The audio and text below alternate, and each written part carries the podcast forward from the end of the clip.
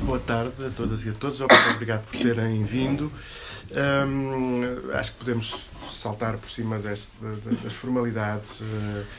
Um, mas, bom, mas já agora dizer que, digamos assim, os dois principais motivos, diria eu, que nos levou assim a marcar este, este evento foi, por um lado, porque este livro uh, foi publicado já no ano passado, já foi objeto de uma série de, de lançamentos, apresentações em vários pontos do país, incluindo aqui em Lisboa, foi o primeiro, mas ainda não tínhamos feito aqui na Tigre de Papel. Portanto, esse, enfim, seria sempre uma boa oportunidade. E, e depois, por outro lado, também havia a questão de estarmos a passar por uh, um ano após a, a, a invasão uh, da Ucrânia e, e, portanto, e o texto incluir, o livro incluir uh, textos inscritos uh, nessa, nessa altura e, portanto, isso seria também uma boa oportunidade para repegar, na, numa, digamos assim, no conteúdo do livro e, e, e pô-lo em, em debate e, enfim, depois, já depois até termos combinado, houve uma série de, de outros acontecimentos que, entretanto, foram, foram aparecendo, a questão do São Luís, a questão, dos, a questão das intervenções nos museus por parte dos, dos grupos ativistas ambientais, etcétera. Pronto, havia uma série de coisas que, digamos, se cruzavam com esta... com este debate que este livro propõe sobre o, o papel das instituições culturais, a sua ligação ou, ou não com, com, a, com, a, enfim, com a política, com a cultura mais em geral, com a intervenção, etcétera. Pronto. E então montou-se esta, esta conversa para a qual se convidou também a Joana, a Joana Manuel e, e pronto, eu acho que fazemos mais ou menos como costumamos fazer, portanto a, a Joana e a Maria fariam uma, uma primeira abertura e depois conversávamos sobre, sobre o que achasse. Não combinámos nada sobre quem é que intervinha não, primeiro. Está combinado. Pronto, então. Combinado. Então, muito bem. Há aqui mais uma. Pedro, há aqui mais. Okay. Ah, não tinha visto. Vão faltar cadeiras, ainda vão faltar cadeiras. Olha lá.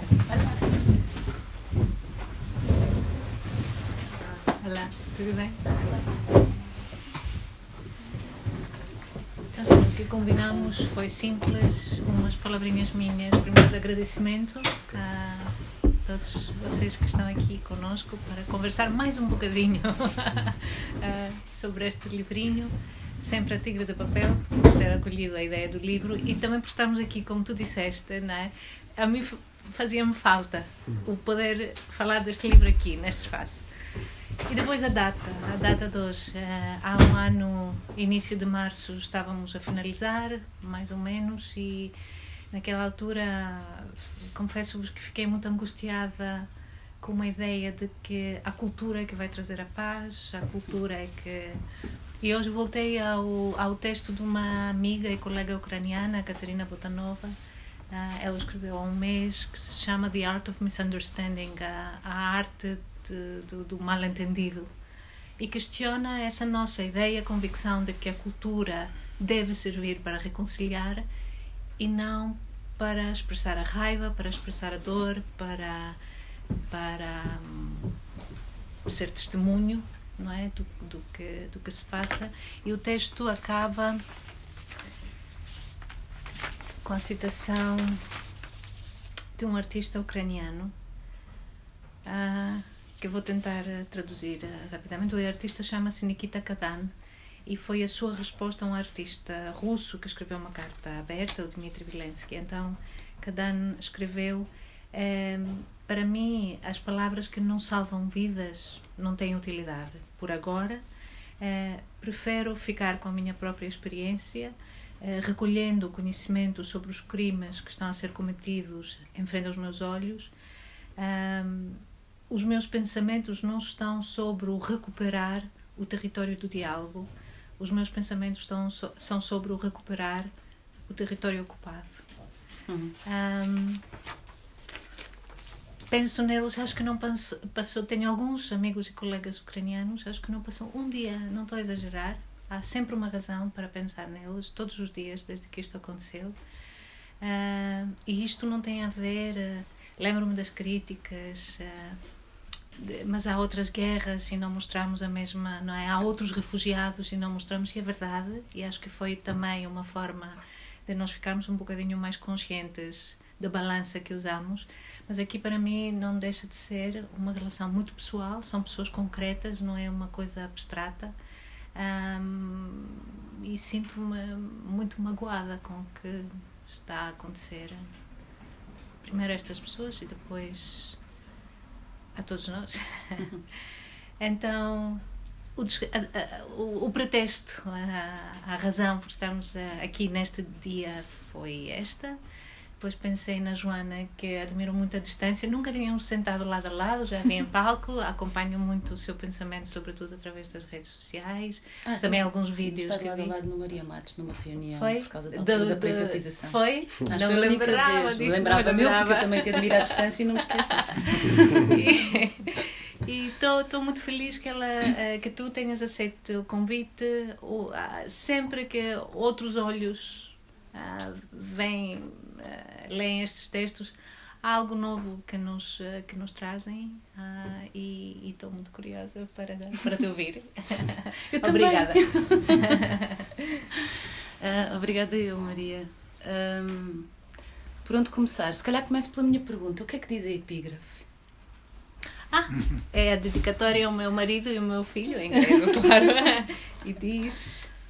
Está depois da introdução. Sim, depois. Diz ao D e ao A, ao Dino e ao Alexandros, uh, com amor e com a minha gratidão. Muito bem. Que fiquei. Podia ter usado uma aplicação text-to-speech com, com tradução, mas pensei, isto é a primeira coisa que eu quero saber, é o que é que diz a epígrafe. Sim. E, portanto, a epígrafe fala de amor logo para começar, hum. não é? Um, este livro, uh, eu gostei muito, eu já, eu já li duas vezes desde hum. que o vim buscar. Por causa da responsabilidade de ter de vir aqui dizer alguma coisa que pudesse acrescentar alguma coisa à, à reflexão, um, mas também por gosto. Primeiro porque é fácil, também é um livro bastante fragmentário, não é? É um livro que nasce sobretudo de posts, uh, portanto que são coisas concentradas, são pequenos comprimidos de, de, de reflexão e de interpelação. Um, mas a nossa própria reflexão sobre este assunto também tem sido fragmentária, não é? E quais são as coisas que eu retenho mais do livro? Bom, primeiro que era possível perfeitamente fazer a apresentação lendo só a introdução do Tiago Rodrigues, porque está lá quase tudo. Fala de, de uma certa... Tem, tem uma, certa, uma série de expressões uh, de que eu gosto muito, não é?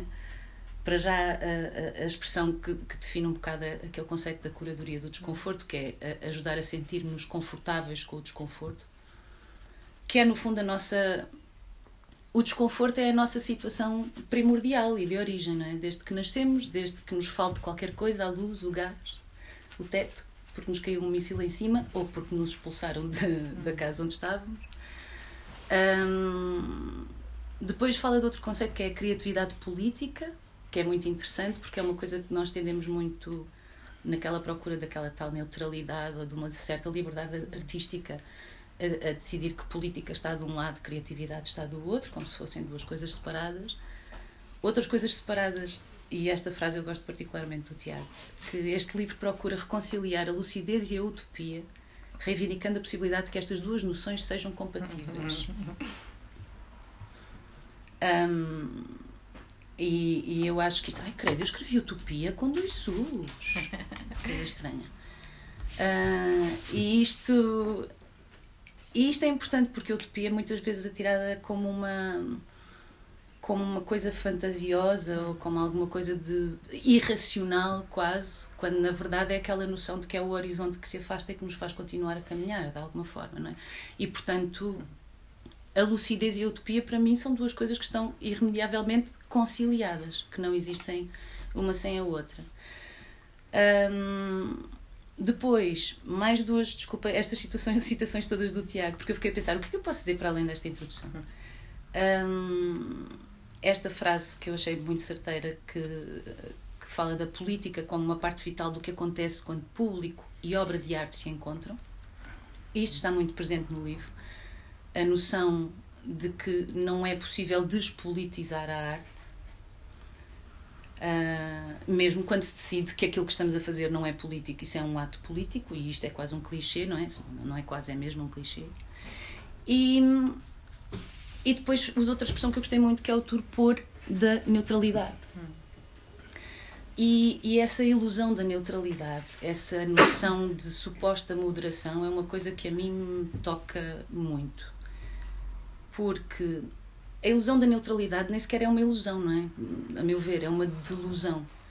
Porque vem de um entitlement de alguém que se julga o fiel da balança, que se julga o pêndulo, que se julga o modelo a partir do qual... No fundo é a dicotomia entre o marcado e o não marcado, não é? Sendo que o não marcado é o homem branco, cis, hetero. Um, e o marcado é tudo o resto. Ou seja, eu como branca, supostamente branca, aqui, não é? Se eu for a Calais, se calhar já não sou branca, de Calais para cima não sou de certeza, a Maria talvez se escape. Mas... também usa a expressão, às vezes, nós, nós achamos isto, nós achamos aquilo, nós lidamos com isto de determinada maneira, de uma forma abusiva, porque eu sou mulher. Portanto, logo a partir daí, esse nós, eu já estou num ponto marcado. O que é usado como modelo são os vossos corpos cis, não é? Lamento. uh, e, portanto, eu própria, se pensar que eu sou o fiel da balança, já estou a ter uma ilusão de que a balança olha para mim como fiel, porque não olha. Um, e, e isto para mim, este entitlement como ponto de referência é uma coisa um, altamente incomodativa, porque é aquela noção do que é que é o outro, do que é que é o diferente. E, e a Maria aqui alguns uh, alguns não, na página cento e quarenta e seis que eu escrevi aqui na nota, um, diz, aliás é uma ideia repetida ao longo de vários textos, que a cultura e os espaços culturais podem criar um espaço para encontrar o outro.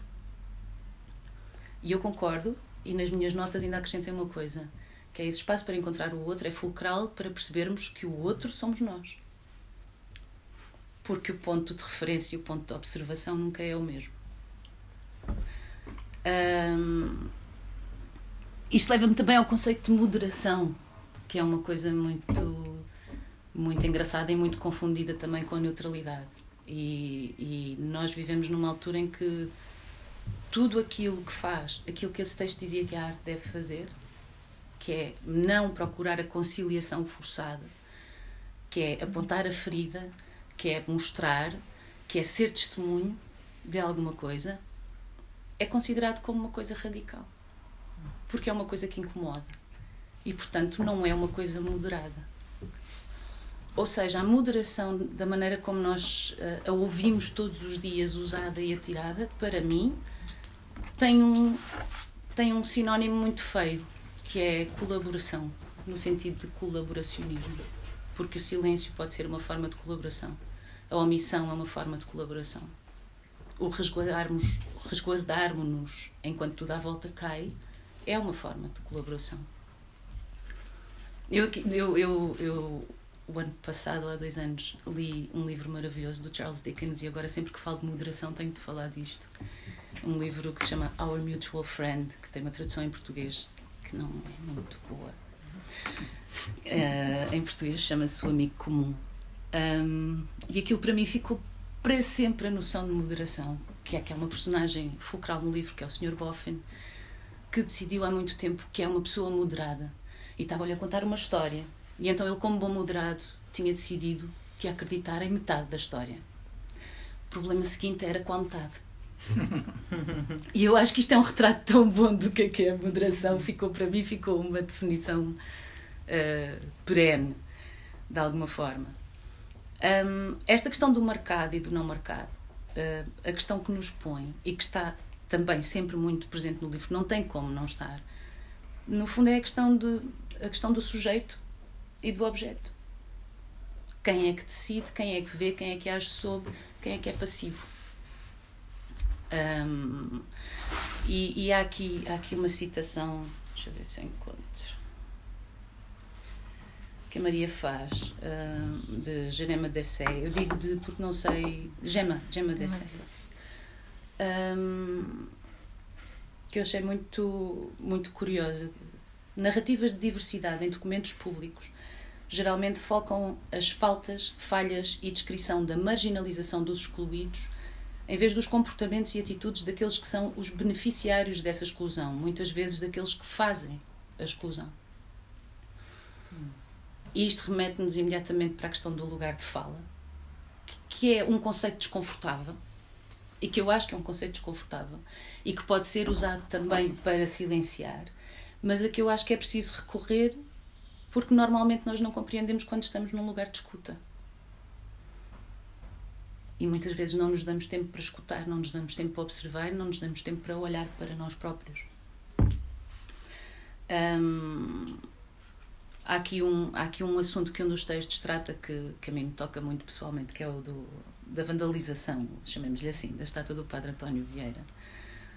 Hum, e eu, eu conheço uma pessoa, conheço mal, é amigo de grandes amigos, sul-americana, Um, de, de origem dos povos originários, e que vive em Lisboa, e quando entrou no Largo do Carmo olhou para aquela estátua, parou no Largo do Carmo, não, no Largo da Misericórdia, parou e disse: aquele sou eu. E para ele não era uma coisa boa. Ele era um pobre índio infantilizado e descaracterizado e objetificado. Ele não era sujeito daquela estátua. Mas aqui estou eu a cair na mesma, no mesmo problema, que é, eu não estou a olhar para nós, lá estou eu a abusar deste conceito, que deixámos que aquela estátua fosse colocada ali no espaço público em dois mil e dezassete. Um, daqui podemos saltar para a calçada portuguesa nos Jerónimos agora a seguir, não é? Um, estou a focar na reação do Ismael. Estou a focar na reação do marginalizado. Mas é que é aquela reação que me interpela, que é aquela pessoa ao entrar naquele largo percebe que aquele, aquilo não é feito para ele, é feito utilizando-o. Um, daqui, daqui vamos para todos os outros, para todos os outros conceitos que, porque o livro uh, passa, não é? Desde a branquitude institucional, desde a noção de que não somos nós os brancos que ocupamos os cargos de direção, que vamos poder desmantelar o sistema, e que obviamente essa diversidade e essa representatividade tem de estar lá por dentro.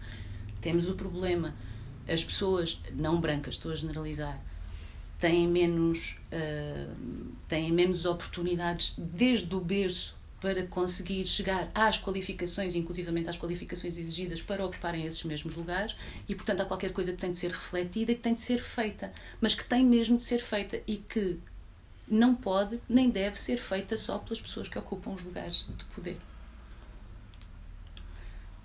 Um, e isto é muito, é muito claro. Um, é, é, o, o, o que eu acho mais bonito no livro é que tu, Maria, te estás constantemente a colocar na posição da pessoa que precisa de refletir sobre isto. Uhum. Tu estás a interpelar os outros porque te estás a interpelar a ti também. Nunca te estás a colocar de fora. E... E acho bonito que tens uh, certezas muito sólidas, mas nada firmes, no sentido de estáticas. São coisas, no caso, por exemplo, da, dos últimos textos sobre a invasão da Ucrânia e sobre como fazer um boicote à Rússia em resultado da invasão da Ucrânia. Tu escreves um texto a dizer: não está a acontecer um boicote indiscriminado aos artistas russos, para depois escreveres um texto a dizer: há três dias eu disse que não estava a acontecer, mas estão a acontecer coisas muito estúpidas no que, refere, no que se refere aos boicotes aos artistas russos. Portanto, esta possibilidade de, de diálogo, de autodiálogo e de movimento hum, é, também é uma coisa, foi uma coisa que me, que me tocou muito uh, no livro. Outra coisa que tu nunca esqueces no livro também, e que nós às vezes tendemos a esquecer quando, quando falamos de arte, assim, abstratamente, é que estamos a falar de poder, estamos a falar de poder imaterial, se quisermos dizer assim, não é? Porque falas dos museus como, como lugares em que se decide o que é que é conservado, o que é que é fixado, o que é que é levado para o futuro e o que é que é apagado. O que é que é silenciado e o que é que não é para dizer e o que é que não é para ficar. Sem entrarmos pelas questões de que a própria curadoria de uma exposição implica interpretação, não é? Implica uma linguagem. Eu vi há, há uns anos aquela exposição do Sebastião Salgado na Cordoaria e vim de lá horrorizada. E não foi pelas fotografias, foi pela curadoria. Um, porque realmente o que, o que estava ali era, ai, os povos, que bonitinhos, os bichinhos são todos tão lindos. Um, e o problema era da exposição, não era do material artístico, chamemos-lhe assim. Um, e, portanto, estamos a falar de um poder imaterial, de alguma forma. Mas também estamos a falar de um poder muito material, estamos a falar de poder financeiro, estamos a falar de dinheiro. Estamos a falar de instituições que, que gerem fundos, que movimentam fundos, que escolhem quem é financiado, que escolhem o que é que aparece, que escolhem o que é que não aparece. Um, e daqui salto até para, para a ação da Keila Brasil no São Luís, porque foi muito divertido durante toda esta discussão muito acesa que houve durante estas... Aquilo durou o quê? Duas semanas? Duas semanas. Mais ou menos. É o, é o tempo, é o prazo das redes sociais. Já não foi mal. Duas é? semanas. É, até não, até não foi mal. Hum, em que houve duas coisas muito, muito, muito interessantes. Uma foi ter muitos colegas meus um, a solidarizar-se, a solidarizarem-se com o ator que foi silenciado no palco. E a dizerem que aquilo que aconteceu ali foi uma violência. E, e eu concordo. Aquilo que aconteceu ali foi uma violência. Eu consigo colocar-me no lugar daquele ator e pensar o que é que eu sentiria se alguém entrasse a dizer tu não tens direito de estar aí a dizer essas palavras. É óbvio que é uma violência, não é isso que está em causa. Um, era bom, acho eu, embora bom também seja um conceito que tenha muito que se lhe diga, que aproveitássemos isso quando nós, os brancos, cis, normativos, etcétera, sentimos essa violência nos nossos corpos, que a conseguíssemos projetar para outro corpo e pensar, então espera, se eu senti isto, o que é que sente aquela pessoa que até faz malabares à porta do teatro todos os dias, mas que nunca cá entra? Se essa violência servir para aquele ator e para nós todos como atores nos projetarmos e, e percebermos, sim, eu sofri uma violência, mas agora vamos pô-la em perspectiva e vamos tentar perceber onde é que isto me coloca e se isto me coloca na zona da empatia. Não. Como é que eu lido com o meu desconforto? No fundo é isso. E a outra coisa, muito... Essa, essa foi a mesma coisa que me divertiu mais. Foram as pessoas a pugnar pela liberdade artística. E a defenderem a liberdade artística de um encenador que tinha um disclaimer na folha de sala a dizer só não tenho uma segunda atriz trans... por constrangimentos económicos. Portanto, espera, representatividade de uma população repetidamente marginalizada, uh, perseguida, uh, atirada para as franjas, assassinada muitas vezes, isso, isso é um constrangimento à liberdade artística. Constrangimentos económicos, não. E foi, foi uma coisa chocante, quase. Estava na folha de sala o disclaimer. A outra coisa que não se discutiu é... Ai, não, não. Havia aquela atitude muito boa também de... Uh, eu quero que as mulheres trans possam fazer qualquer papel. Boa. Então, se temos um problema de representatividade e precisamos de um ator que se desdobre nestes papéis, eu posso ir buscar uma mulher trans para fazer este, este desdobramento.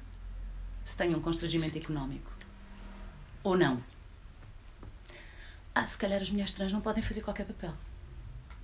Se calhar a maior parte das vezes não fazem nenhum. E o problema não está na liberdade artística. Está para lá disso.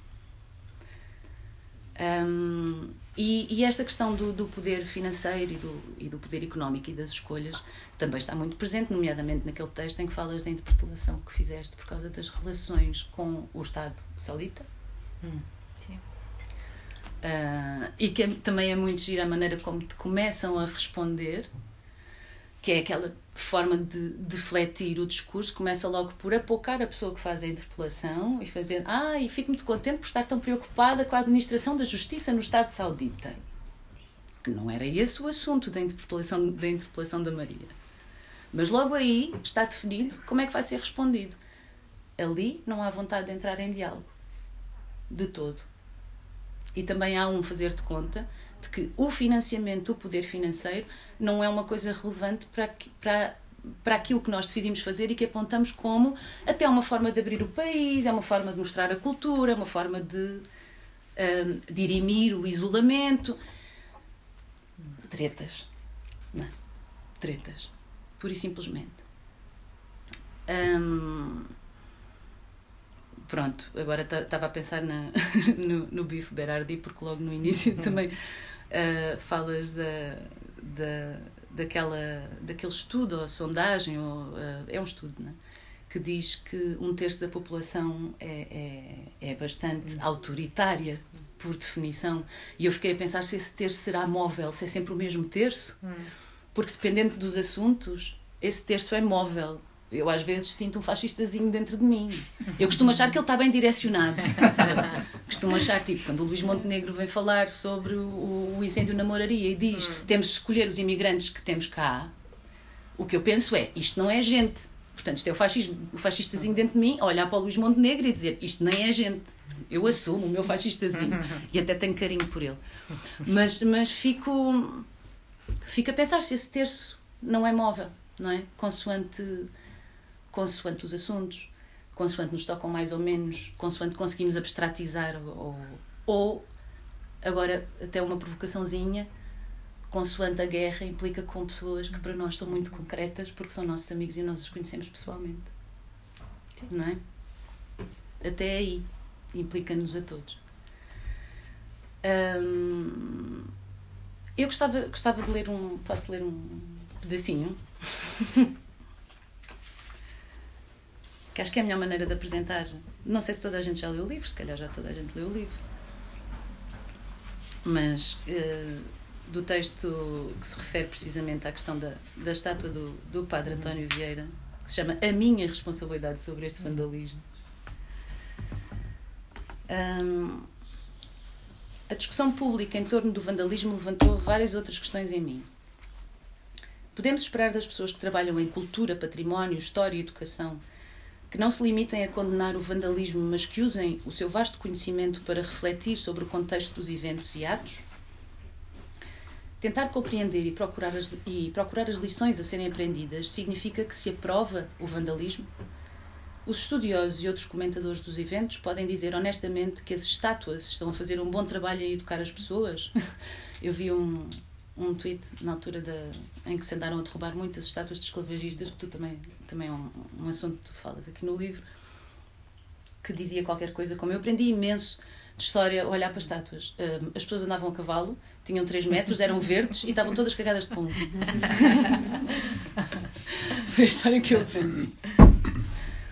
No caso específico da estátua do Padre António Vieira, é aceitável que uma estátua de dois mil e dezassete, colocada pelo município no espaço público, ignore toda a discussão pública sobre o passado colonial do país e perpetue estereótipos ofensivos em relação a cidadãos que moram na cidade ou que a visitam, ou que a visitam, como o caso do Ismael. Alguns até perguntam, o próprio Padre António Vieira não se sentiria horrorizado com essa apresentação? Eu gosto de pensar que sim. Eu tinha uma proposta para aquela estátua, que era em vez de índios, peixes. Ficava, ficava tão mais interessante. No caso específico da estátua do Padre António Vieira, como explicar a fúria imensa e desproporcional de historiadores, historiadores da arte, especialistas em património e outros, em relação a um grafite fácil de limpar e quase imediatamente limpo? Porque é que muitas dessas pessoas não expressaram a mesma fúria e horror quando vimos as imagens do rosto vandalizado de Cláudia Simões, uma mulher negra, por um polícia?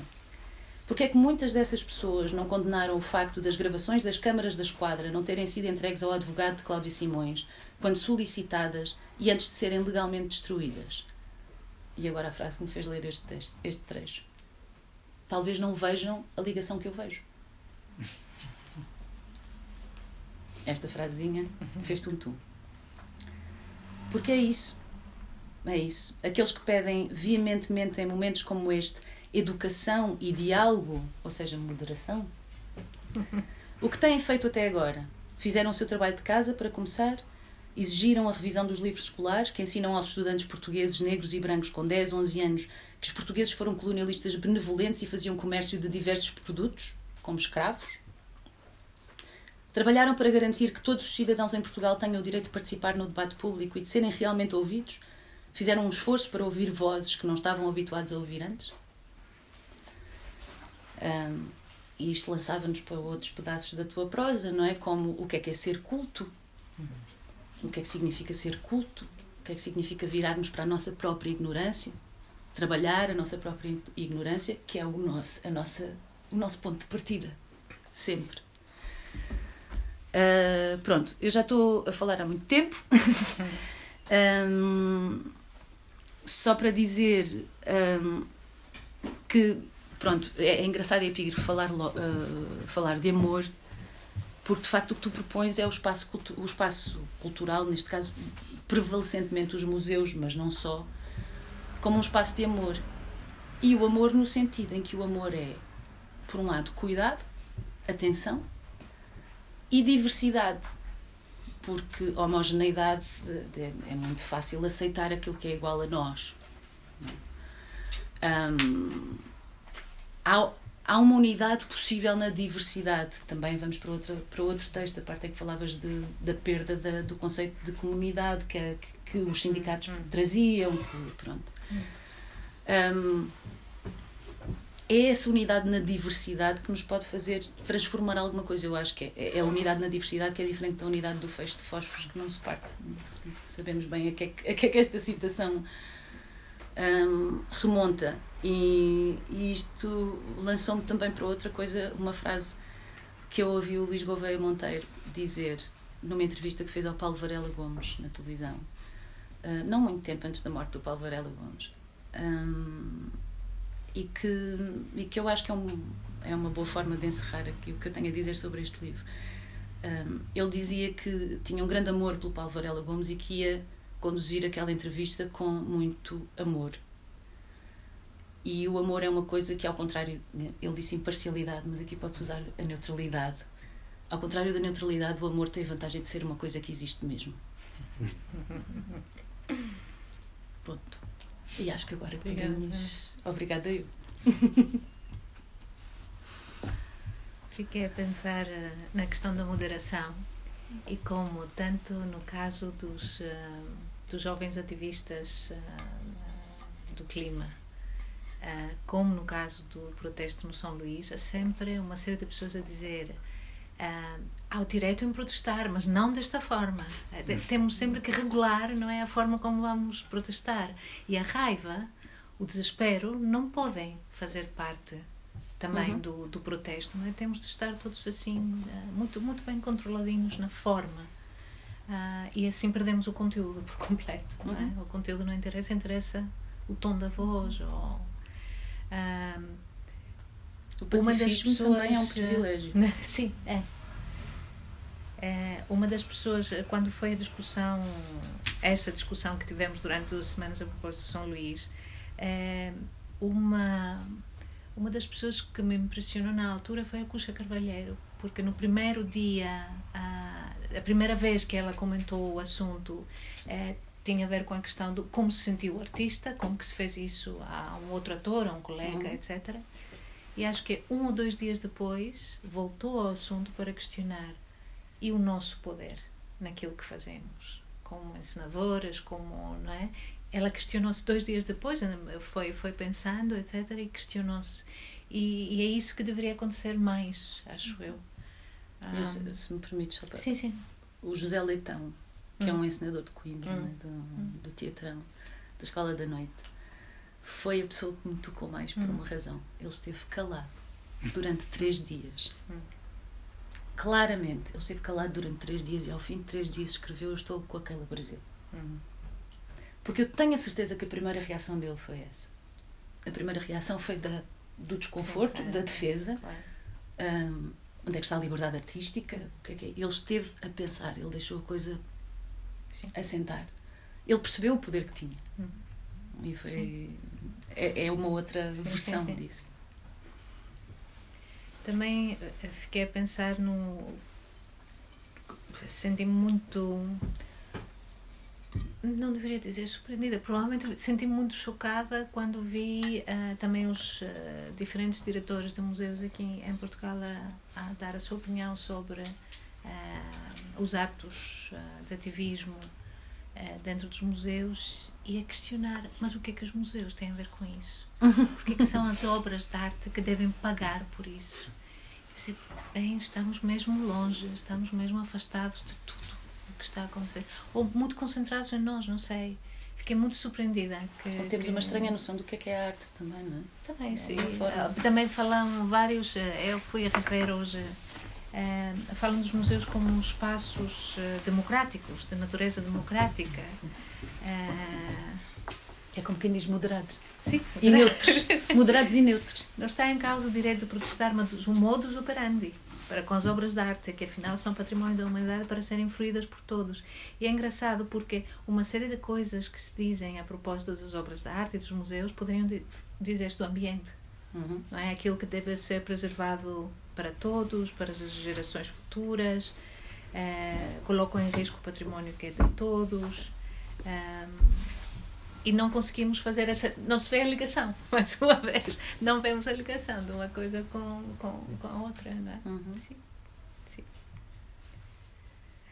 E mais uma, um pensamento que voltou agora quando estava a ouvir, Uh, a propósito do disclaimer na folha de sala, eu fiquei muito a pensar nesses dias em relação à responsabilidade dos dois teatros municipais coprodutores, que de repente aparecem para salvar a situação e encontram a solução num dia, porque é que isto não aconteceu uns meses atrás, quando já se sabia que o, teria, o ensinador teria preferido ter duas atrizes trans, não é? Porquê?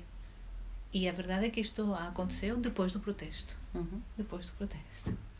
Ah. Eu, eu vi algumas pessoas a, a falarem sobre... A, algumas não usavam a expressão política identitária ou questão identitária, mas usavam a questão do eu. Há aqui qualquer coisa do eu, o eu a impor-se, uhum, o eu não sei. E a minha pergunta é, mas qual eu? A atriz que foi para o palco não foi a atriz que fez a ação direta. Uhum. Foram duas pessoas diferentes. Não estamos a falar de um eu, estamos a falar de um nós. Estamos uhum. a falar de um nós... do qual tu sentes que não fazes parte. Uhum. Uhum. E ao qual, portanto, retiras importância. Sim. E retiras tração. Uhum.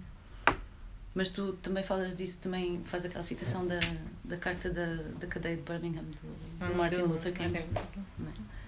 Que ele diz isso, que o grande inimigo da luta dos negros norte-americanos uhum. uh, pelos direitos civis não é o, o encapuçado do Ku Klux Klan, é o suposto moderado, que é. Diz calma, não está na altura, uh, não é assim que se faz.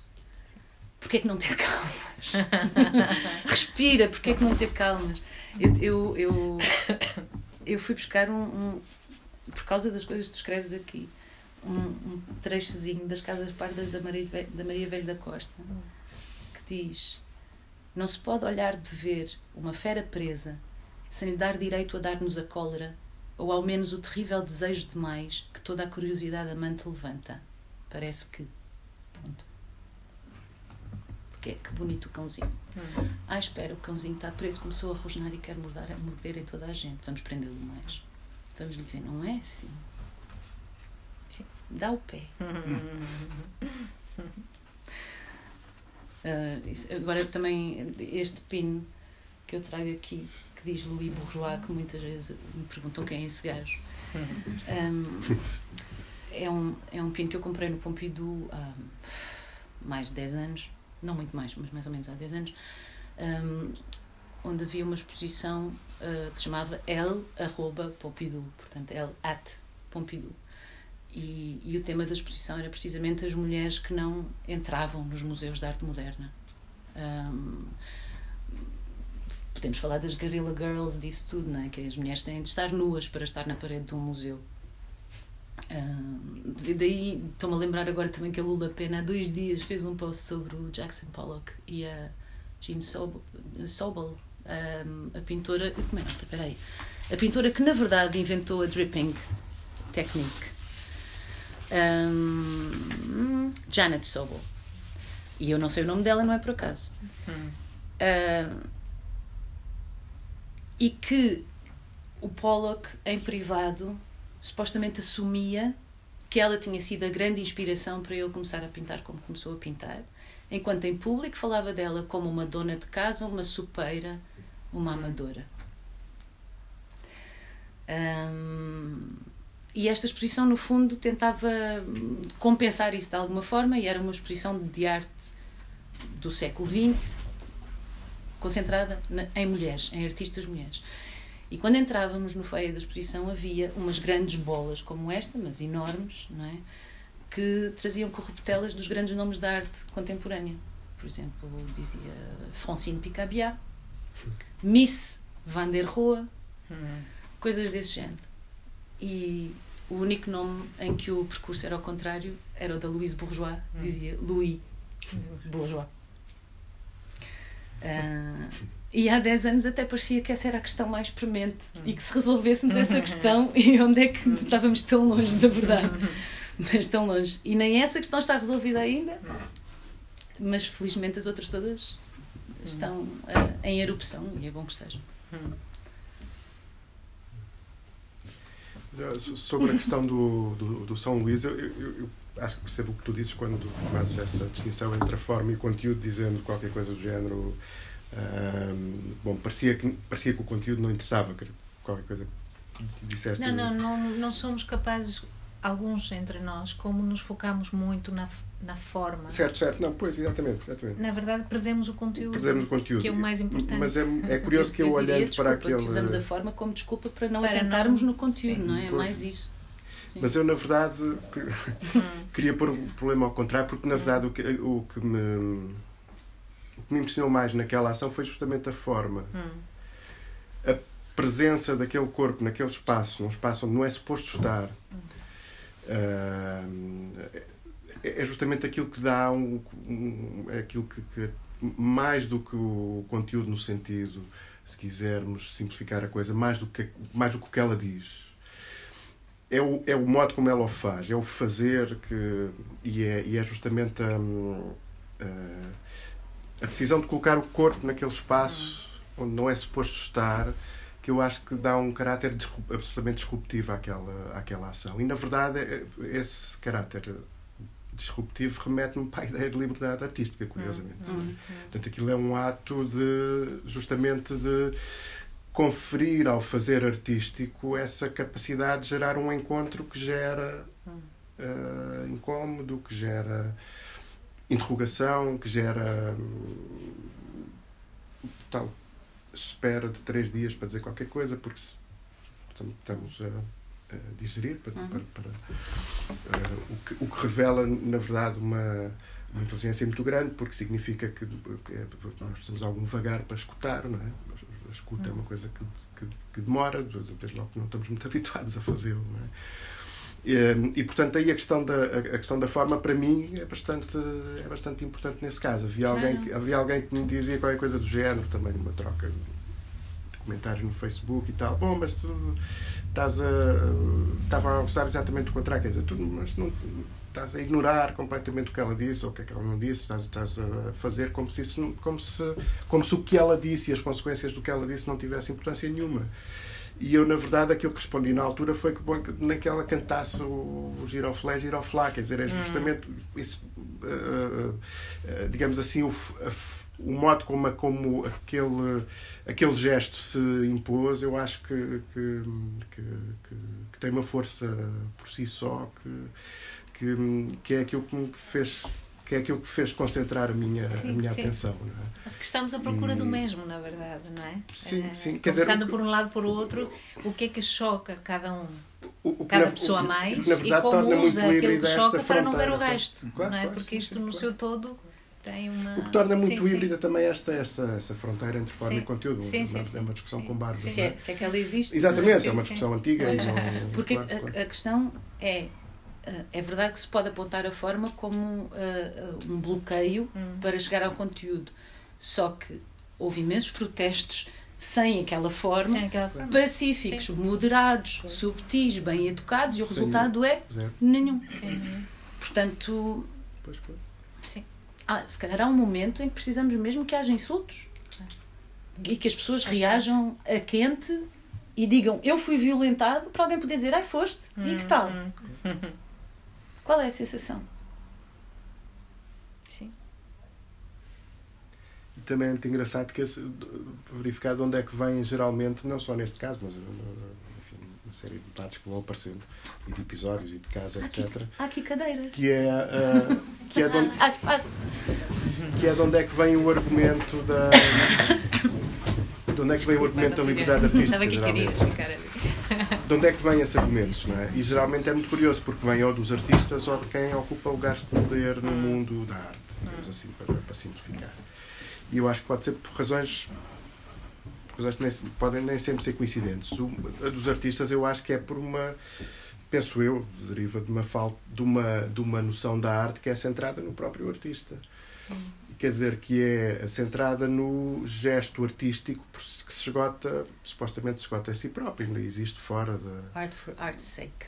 Sim, existe, existe por si só. E, portanto, como existe por si só, a liberdade é absoluta, suponho.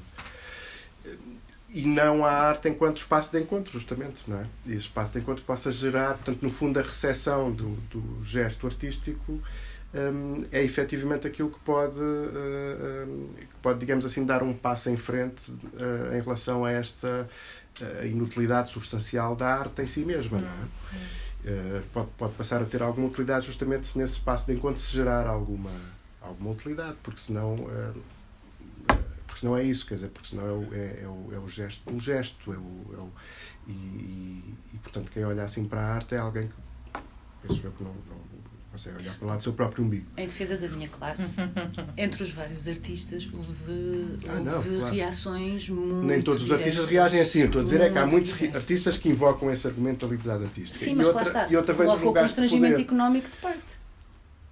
Com certeza, não é? claro. claro, claro parte não... Quando falas em... Hum, agora, quando estavas a falar do disclaimer, também estavas a referir exatamente pela parte que não foi discutida sobre o constrangimento económico. Era isso. Não, é que não fiquei... Primeiro achei que sim, mas depois fiquei um bocado na dúvida que fizesse. Sim, e sobretudo porque toda a gente assume e naturaliza que o constrangimento económico é um constrangimento aceitável à liberdade artística. Uhum. Enquanto que a violência exercida sobre aqueles corpos e a ausência de representatividade daqueles corpos no palco não é um constrangimento aceitável. Portanto, logo aí nós estamos a decidir qual é... Uhum. Sim, sim. É, no fundo, a moderação é essa. É aceitar que o constrangimento económico, oh, é assim que as coisas são.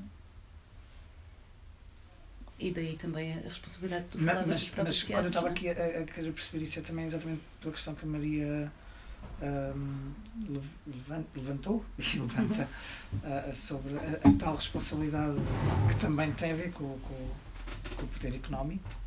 Um, não só uh, da parte dos responsáveis da peça, mas também os, os teatros que, que, que o produziram também são responsáveis da peça, não é? Que são teatros municipais, portanto, e que tiveram bastante uh, neutros. mas uh, uh, até serem obrigados a deixar foram, de ser. Que não foram, sim, sim, não é? Sim. Porque... Porque é uma opção, é uma opção, é uma opção de invisibilização. A partir do momento que é uma opção, uhum. bom, quer por questões financeiras ou outra, é uma opção, no entanto, sim, é um sim. posicionamento.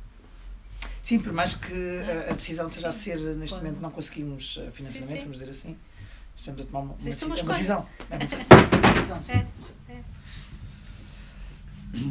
Pois, era sim. só para perceber porque...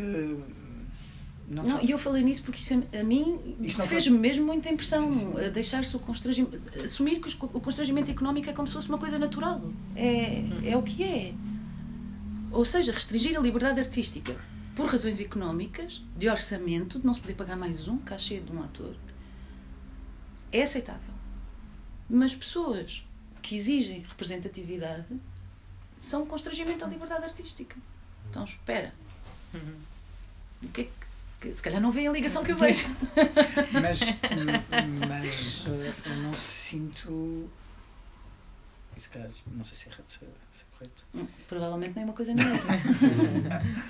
hum, como, tu, como tu questionas essa parte da, da legitimidade artística, estás a falar sobre a opinião generalizada de quem questionou isso, não sobre, por exemplo, os teatros que apresentaram a peça, hum, ou achas que isso está... Um, não sei se estou a perceber bem. A ou seja, essa, eu não sinto que os teatros tenham questionado um, a viabilidade artística de, de, de corpos não normativos hum. ou trans estarem na peça. Mesmo tendo tido a opção... Sim, portanto, eu perceber, estou a perceber. Um, isto é uma hora mais difícil mas, de me explicar. Sim, mas se, se me permites, isso resvala um bocadinho para a suposta neutralidade. Okay. Percebes o que eu quero sim, dizer? Sim, sim, sim. Porque, ainda por cima, estamos a falar de teatros municipais, teatros públicos, que têm responsabilidades políticas, uhum. e não só artísticas, têm responsabilidades políticas. E, portanto, o facto dessa questão ser uma questão que é descartável é um posicionamento. Uhum. E acho que a resposta da Maria ia nesse sentido, não é? E por isso também a minha, a minha pergunta há pouco. Se há um constrangimento económico, se há um grupo que tem problemas de representatividade e que sabemos que é, que é problemático a vários níveis pôr um corpo de um homem cis, ainda por cima, nem sequer é uma mulher. Ser uma mulher já era problemático, não é? Mas apesar de tudo, eu acho que há graus e era um bocadinho menos problemático. Mas pôr o corpo de um homem cis a fazer uma mulher trans, ou seja, assumir que uma mulher trans é um homem disfarçado de mulher. Sabemos à partida que isto vai ser problemático. Uhum. Temos um desdobramento para fazer e a nossa opção qual é? É desdobrar o homem cis. Não é buscar uma mulher trans que se pode desdobrar por outros papéis. Uhum. Isso é um posicionamento. Tem o direito de o fazer? Tem. Como nós temos o direito de os interpelar por terem feito. Que foi o que aconteceu. Sim, sim. Foi o que aconteceu. E, felizmente, agora tem este resultado. Há dez anos não teria. Há dez anos, sim, se calhar, havia umas franjas que... só a discutir. Não sei, acho que... Um... de alguma forma esta peça também era a peça era a peça peça para isto acontecer, não, não é? Uh, acho que claro que no mundo ideal e, e utópico até acho que era a peça onde podia ter acontecido, mesmo com protesto ou sem protesto, podia ter acontecido mais coisas à volta da, da própria. Uhum. Lá está esta responsabilidade também do, do, daqui dos teatros de, de mais discussão uh, sobre estas questões, porque elas também precisam de ser uh, discutidas. Sim, nós precisamos de falar para pôr, sim, as coisas no lugar. Uh, acho também há estudos sobre isso, não é? Mesmo o cérebro, uh, há coisas que quando não passam por aqui não chegam a determinados sítios onde deviam uh, chegar. E, e, e não é mau assumirmos que somos ignorantes acerca de alguma coisa, não, não. Ou que temos dificuldades, ou que erramos. Em... É. E que erramos. Sim, sim. Exatamente. Tal e qual. Uh, usou-se muito como argumento que aquele papel no filme do Almodóvar é feito por um homem cis. Hum. E eu, eu nunca contesto isso, digo ainda pior, um homem cis, hetero, pai de dois ou três filhos e deputado do P P. Portanto, se querem levar o argumento, levem-no até ao fim, mas não é isso que estamos a discutir agora.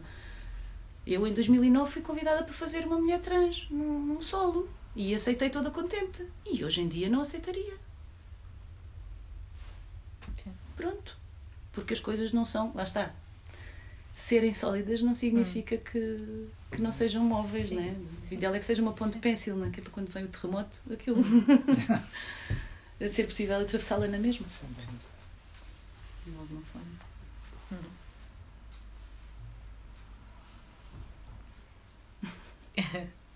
Agora queria só dar um exemplo.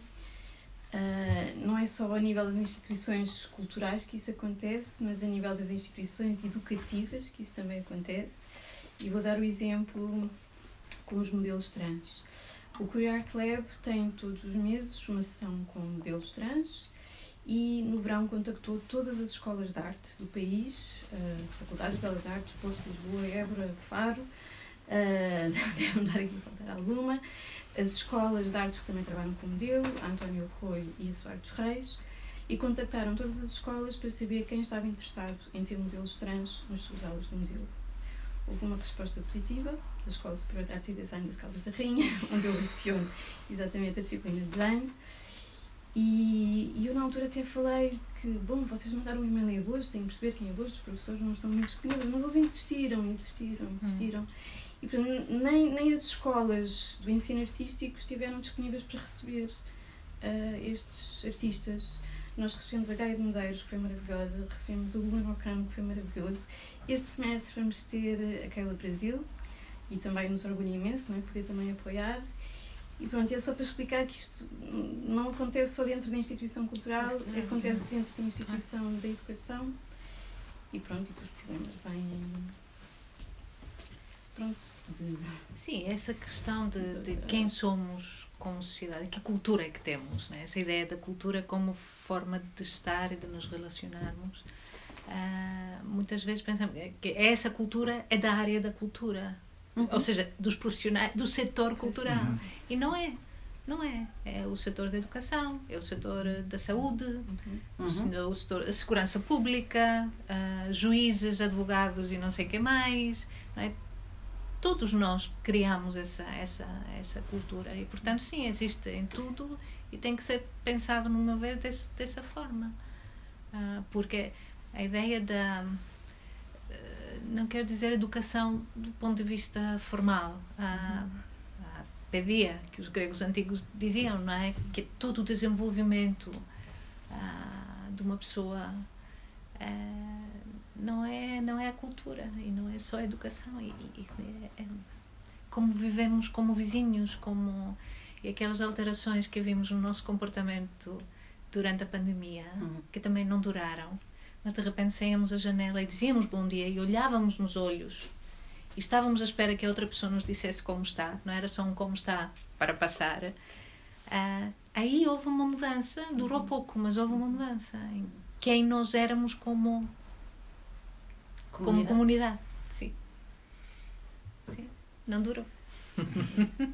Voltará. Sim, já é a próxima.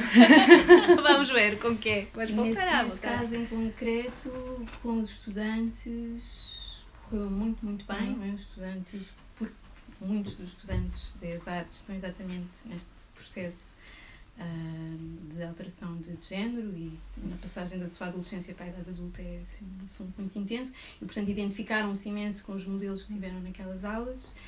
E, e o Curio Art Lab perguntou, não é, quem, quem queria doar desenhos, porque eles estão a criar um arquivo de corpos não normativos para fazer exposições, e os alunos doaram cento e cinquenta e cinco desenhos, hum. assim, o que mostra essa generosidade, assim, nós queremos fazer parte disto e nós queremos apoiar. Hum. Ah, e, sim. Sorte deles, porque, porque essa informação que tu deste de, de, da ausência de resposta de todas as escolas, menos a tua. Sim, eu não, doeu. Eu não percebo. Não percebo mesmo. E no limite, o que quer dizer é que há muitos alunos pelo país fora que não tiveram a hipótese de se sentir representados naquelas aulas de modelo e de desenhar corpos não normativos como os seus próprios corpos, que os teus alunos tiveram. Portanto, é, uma, é um ciclo, não é? E os outros acharem um bocadinho as ideias. Epá, uma resposta do país inteiro. Mas esperança que altere. Estes jovens vão alterar. É, sim, sim, sim. Ah, sim. Nós também. Um, Se tiverem eles... tempo para isso, que nos levava agora às gerações é. do Van Gogh. É, mais um bocadito. Uh, também se sentirmos. Uh, acho que é o Emicida que naquele. Uh, fabuloso, document, fabuloso para mim, documentário do Era Tudo Para Ontem, da Netflix, ah, diz que se sente como a pedrinha final, mas de um percurso que tem estado a ser construído por várias pessoas antes, e, e é isso, na verdade. Ah, provavelmente para mim este é o pensamento mais que mais conforto me traz, que onde parece que não há mudança nenhuma, não, na verdade estamos aqui porque alguns antes de nós, não é, criaram um caminho e nós temos mais um. É o ah. beija-flor, não é? Sim. Que leva mais uma gotinha. Ah. Hummingbird. Hum. É? Sim. Eu, por exemplo, em relação a... Isto agora indo noutra direção. Um, porque estamos na data em que estamos, não é? E foi escolhida porque foi escolhida. Um, eu tenho... um um problema grave em lidar com tudo o que estamos a passar em relação à questão da Ucrânia, que é, não há dúvida nenhuma do que é que, o que, é que está em Moscou, não é? Aliás, ouvir os, os discursos da última semana, uma pessoa não sabe se há de rir, se há de chorar, porque aquele é louco. Eu não sei se ele é louco, eu acho que ele sabe muito bem o que é que está a fazer, não é? Ele usa uma propaganda demente, mas aquelas que... Mas depois eu dou, dou por mim, por exemplo, ouvir, ah, eles a pedofilia usam como bandeira. E eu depois fico a pensar, o grande, a grande gravidade de termos este tipo de discurso do outro lado, porque neste momento há mesmo um outro lado, de alguma forma, é deixarmos de perceber, por exemplo, até que ponto é que o abuso é uma regra entre nós. Hum. Porque o, aquele, aquela, aquela fala é tão extremada que a nossa reação imediata é de, de desidentificação com aquilo e de, de definirmos o que é que nós somos cá deste lado. Portanto, aquilo contribui, aquele tipo de propaganda contribui não só para cegar do lado de lá, como para cegar do lado de cá. Não é? Para bilateralizar. Uhum. E, e, e para mim nunca houve dúvida desde o início de que, que houve uma agressão, que houve uma invasão, E também nunca houve dúvida de que nós estamos imersos cá deste lado também numa imensa operação de propaganda, hum, em que sim, o povo ucraniano não conta nada. E isso para mim é uma coisa dilacerante a lidar com este hum. assunto. É mesmo dilacerante, é muito hum. complicado. Um, o que é que, tens alguma ajuda para me dar? Não. Não, parece, às vezes, não sei, eu sinto que fico assim sem, sem palavras, sem capacidade de reagir. Coisas que parecem completamente... Uh, é o que estavas a dizer. Estarão a brincar? Ou é um, é um personagem que criaram e que... Uh, não. Não sei. E do lado não de cá sei. Também estás com uma retórica completamente sim, de sim, cowboy, sim, sim. de claro. Regresso à Guerra Fria, de claro. rearmamento, de... E no meio de tudo isso, em todas essas histórias, há pessoas... Que não interessam, que há não contam. Há pessoas que não... Sim. E que os heróis é... são o povo ucraniano, portanto vamos matá-los. Está tudo bem, vamos... Mas aparentemente não interessam para ninguém, não é? Assim, não, que, não, assim, para lá de... mais dramático, para lá de... né? Que, quer dizer, este, este discurso de cowboy, como tu chamas, uhum. um, é um discurso que não começou no, no dia vinte e quatro de fevereiro, tal como uhum. aquele conflito não começou no dia vinte e quatro de fevereiro, como é evidente. E, portanto, há... Hum, digamos assim, há, de facto, quem interessa menos são, são, são as pessoas que têm bombas em cima dos telhados, não é? É evidente, aí da cabeça. Portanto, aí, sim, sim.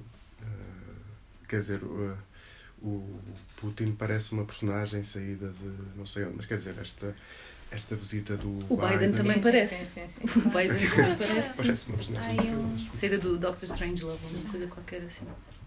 Mas depois, às vezes, também esquecemos aquilo que é realmente a agência de cada cidadão. Lembro-me, numa altura, discutia-se a guerra na Síria uh, e havia sempre os argumentos, ah, isto é propaganda de uns, ah, isto é a propaganda dos outros. E pelo menos esquecemos aquelas pessoas que saíram na rua. Aquela criança, nos primeiros dias, que foi torturada da forma como foi torturada. Uh, e que no meio de, de, de tudo aquilo... Havia pessoas que genuinamente querem viver livres, não é? Querem viver melhor, querem, pensam nos seus filhos. Um, o mesmo lembro-me em relação ao Egito. Uh, a tendência, ah, mas são os americanos, ou são os russos, ou são... São as pessoas também. Sim. São as pessoas como nós também, não é? Que têm essa vida para viver, não têm outra. Que rapidamente desaparecem da discussão. Sim, não é? E não fazem, sim, não fazem parte. Não, não, não contam. Acho que é um sentimento generalizado de, de, de impotência e de esmagamentos, não é? Eu lembro-me daquela imagem da, da daquela imagem da criança, do cadáver da criança sim, na, na, na praia. praia. Sim. E, e quer dizer, e a primeira coisa é do género, eu estou a ver isto, isto é monstruoso, é grotesco e eu não posso fazer absolutamente nada. Eu, eu, eu, se posso, não posso, mas a convicção que tenho é que não posso fazer absolutamente nada.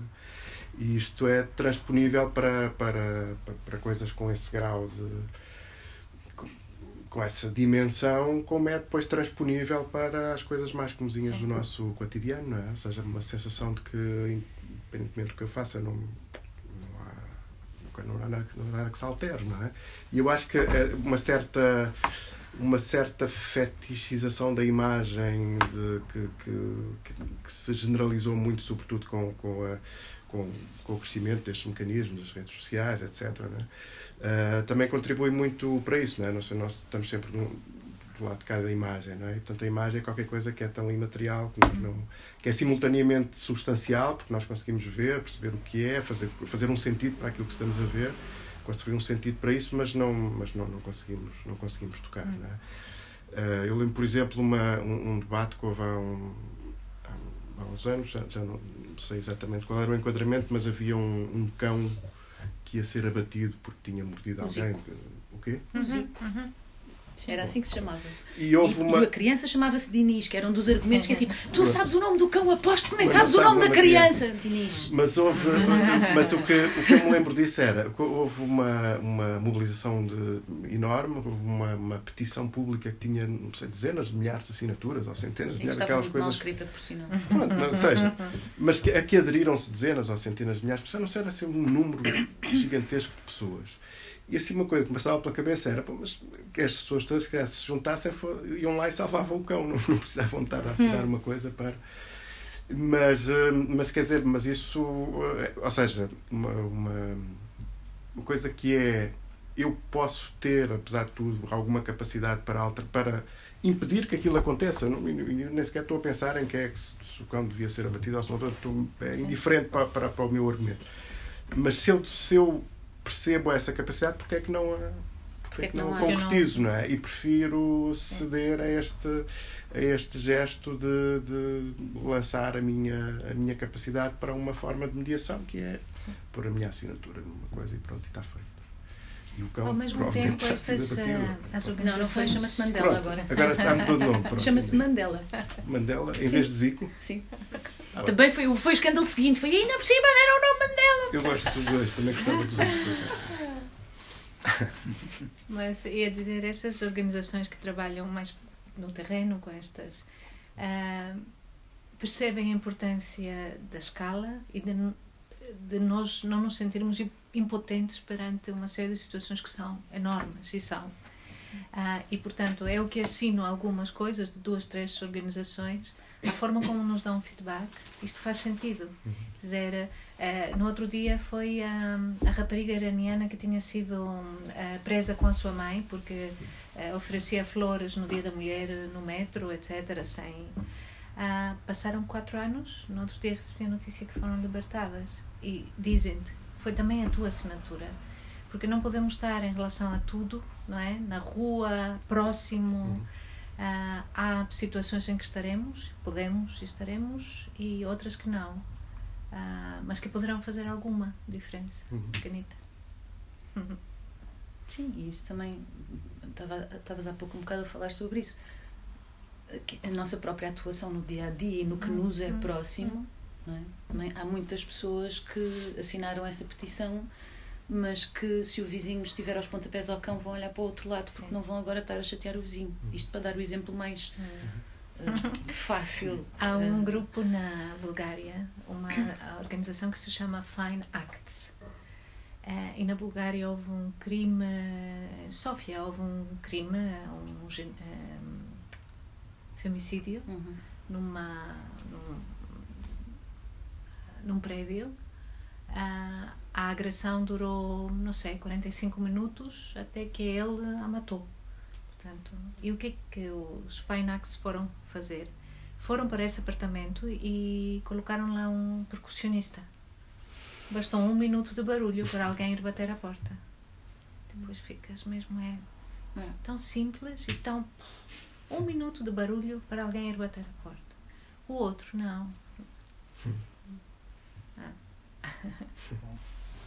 Tens uma história de, dos anos sessenta, penso que em Nova Iorque, que é relativamente conhecida, que é a história da Kitty Genovese, que foi exatamente a mesma coisa. Hum. Ela foi uh, violentada e assassinada hum. com vizinhos na varanda.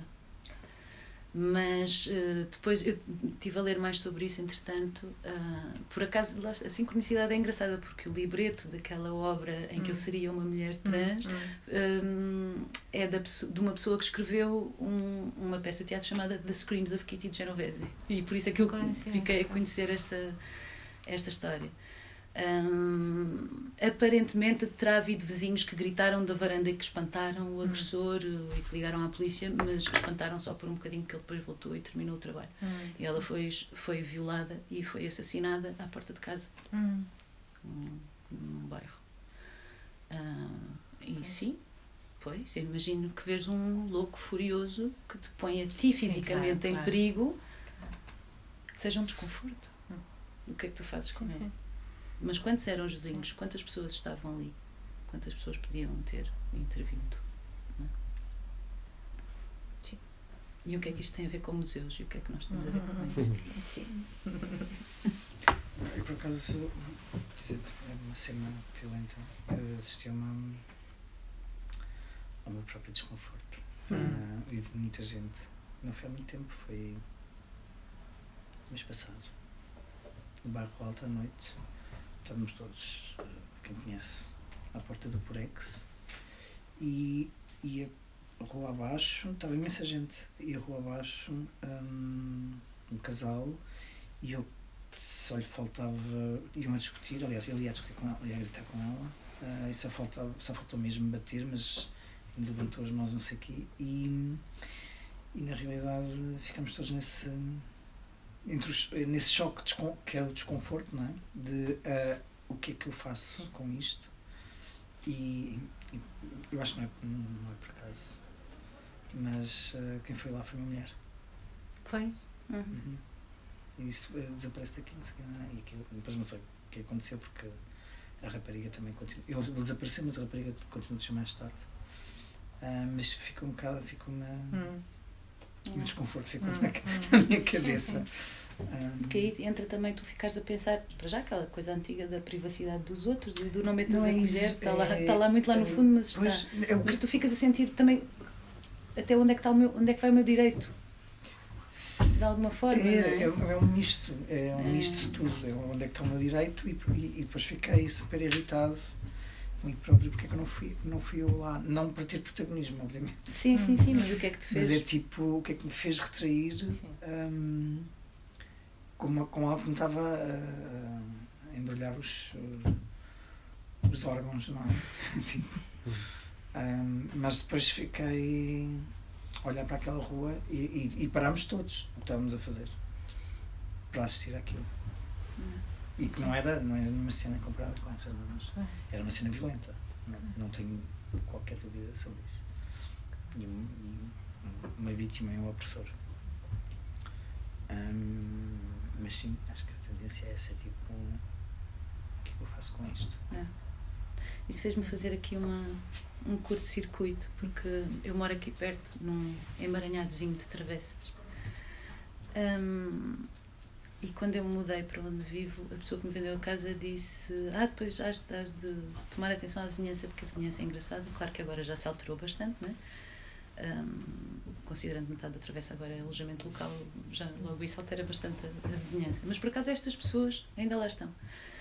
Um, porque tens aí uma, uma brigada anti-violência doméstica. Uma brigada informal. E, e fizeste-me pensar nisso, por, também fazendo a ligação à questão de, um, da diversificação dos lugares de poder e dos lugares de decisão, não é? E, e, e a lógica barra desculpa de uh, também não temos pessoas qualificadas desses grupos, ou ciganos, uhum. ou negros, ou, ou mulheres, ou seja o que for, para incluir nestes lugares de poder e de decisão. Um, e eu A verdade é que eu tinha, tinha estado no bairro das Colónias para aí três anos e conhecia os meus vizinhos de prédio por causa das reuniões de condomínio e mais nada. Ali, de repente, eu em seis meses conhecia o bairro todo. E uma vez estava no café com um grupo de mulheres e perguntei: olhem lá, são vocês a brigada anti-violência doméstica? Porque estava a ouvir a conversa e tal. E levei alguns minutos a perceber que elas eram efetivamente a brigada de anti-violência doméstica por uma razão muito simples, porque a reação delas: o quê? Somos o quê? Uma quê?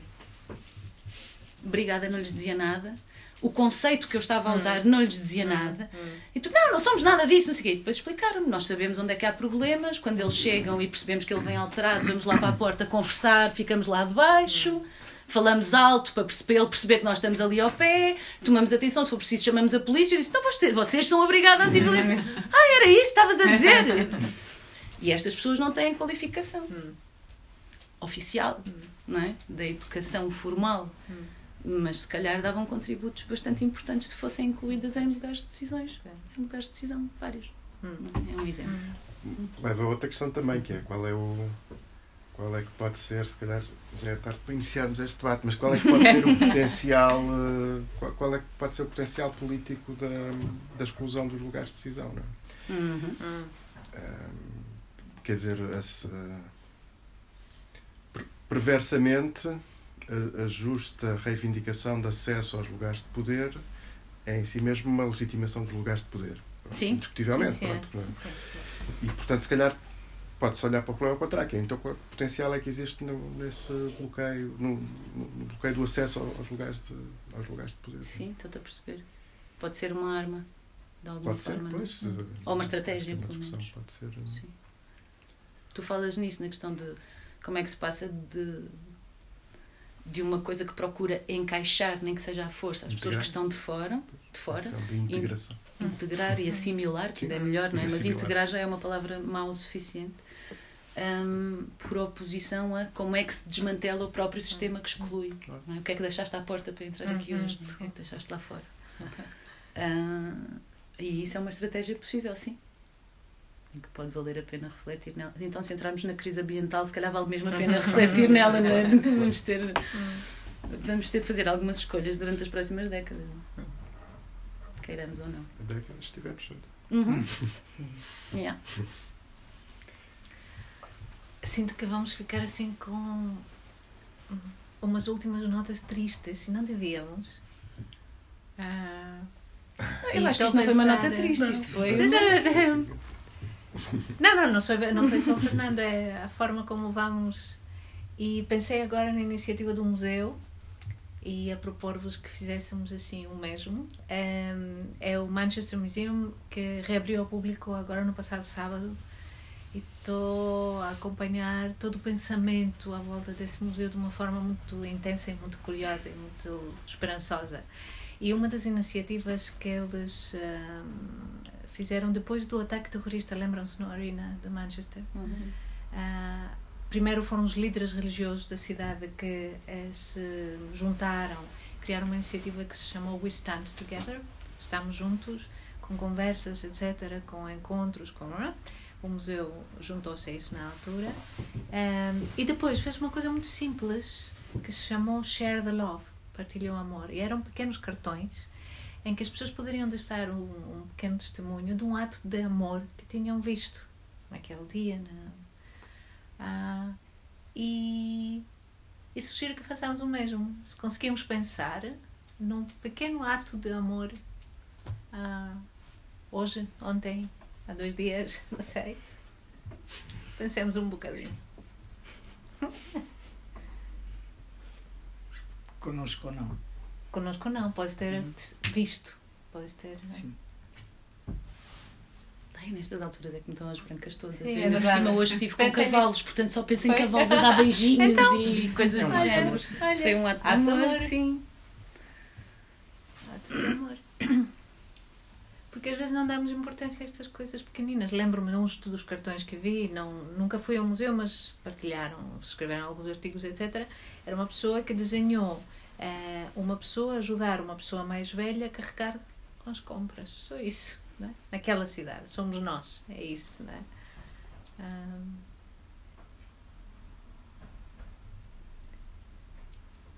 Sim, não temos de dizer, só sugiro que possamos pensar um bocadinho nisso, não é? Pequenos atos de amor. E hoje, a primeira pessoa que encontrei ainda antes de entrar no trabalho foi uma das minhas melhores amigas, que a gente pode se encontrar quase todos os dias, que trabalhamos no mesmo sítio. Uhum. Mas foi assim, e foi, foi, foi, foi muito giro, porque eu estava atrasado, como normalmente estou, atrasado para a minha cabeça, uh, então apanhei um, um, um Uber, e estava a chegar ao Uber e ela estava a chegar ao mesmo tempo, e eu, olá! Portanto, temos um abraço. Eu vou... ah. Nós temos sempre atos de amor quando somos os dois juntos. Eu comecei amanhã com amor. Hum, que bom. Eu almocei e encontrei três bons amigos e há muito tempo tínhamos sido colegas no passado e há muito tempo que não estávamos juntos. E é aquele sentimento de que é como se ontem tivéssemos hum. estado juntos. Hum. Estamos aqui. Isto é muito bom. E são, são pessoas que têm sido muito importantes para mim. Então, sim, de desenvolvimento. De... Sim, foi bom.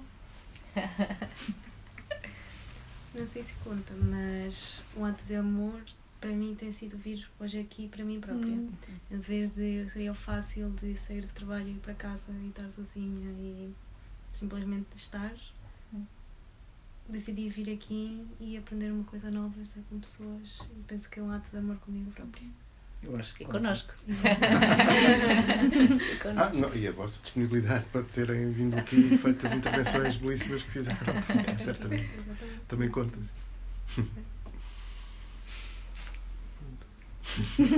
Sim. Alguém mais que querem? Ficou a pensar. Eu tenho mais um, mas não posso dizer.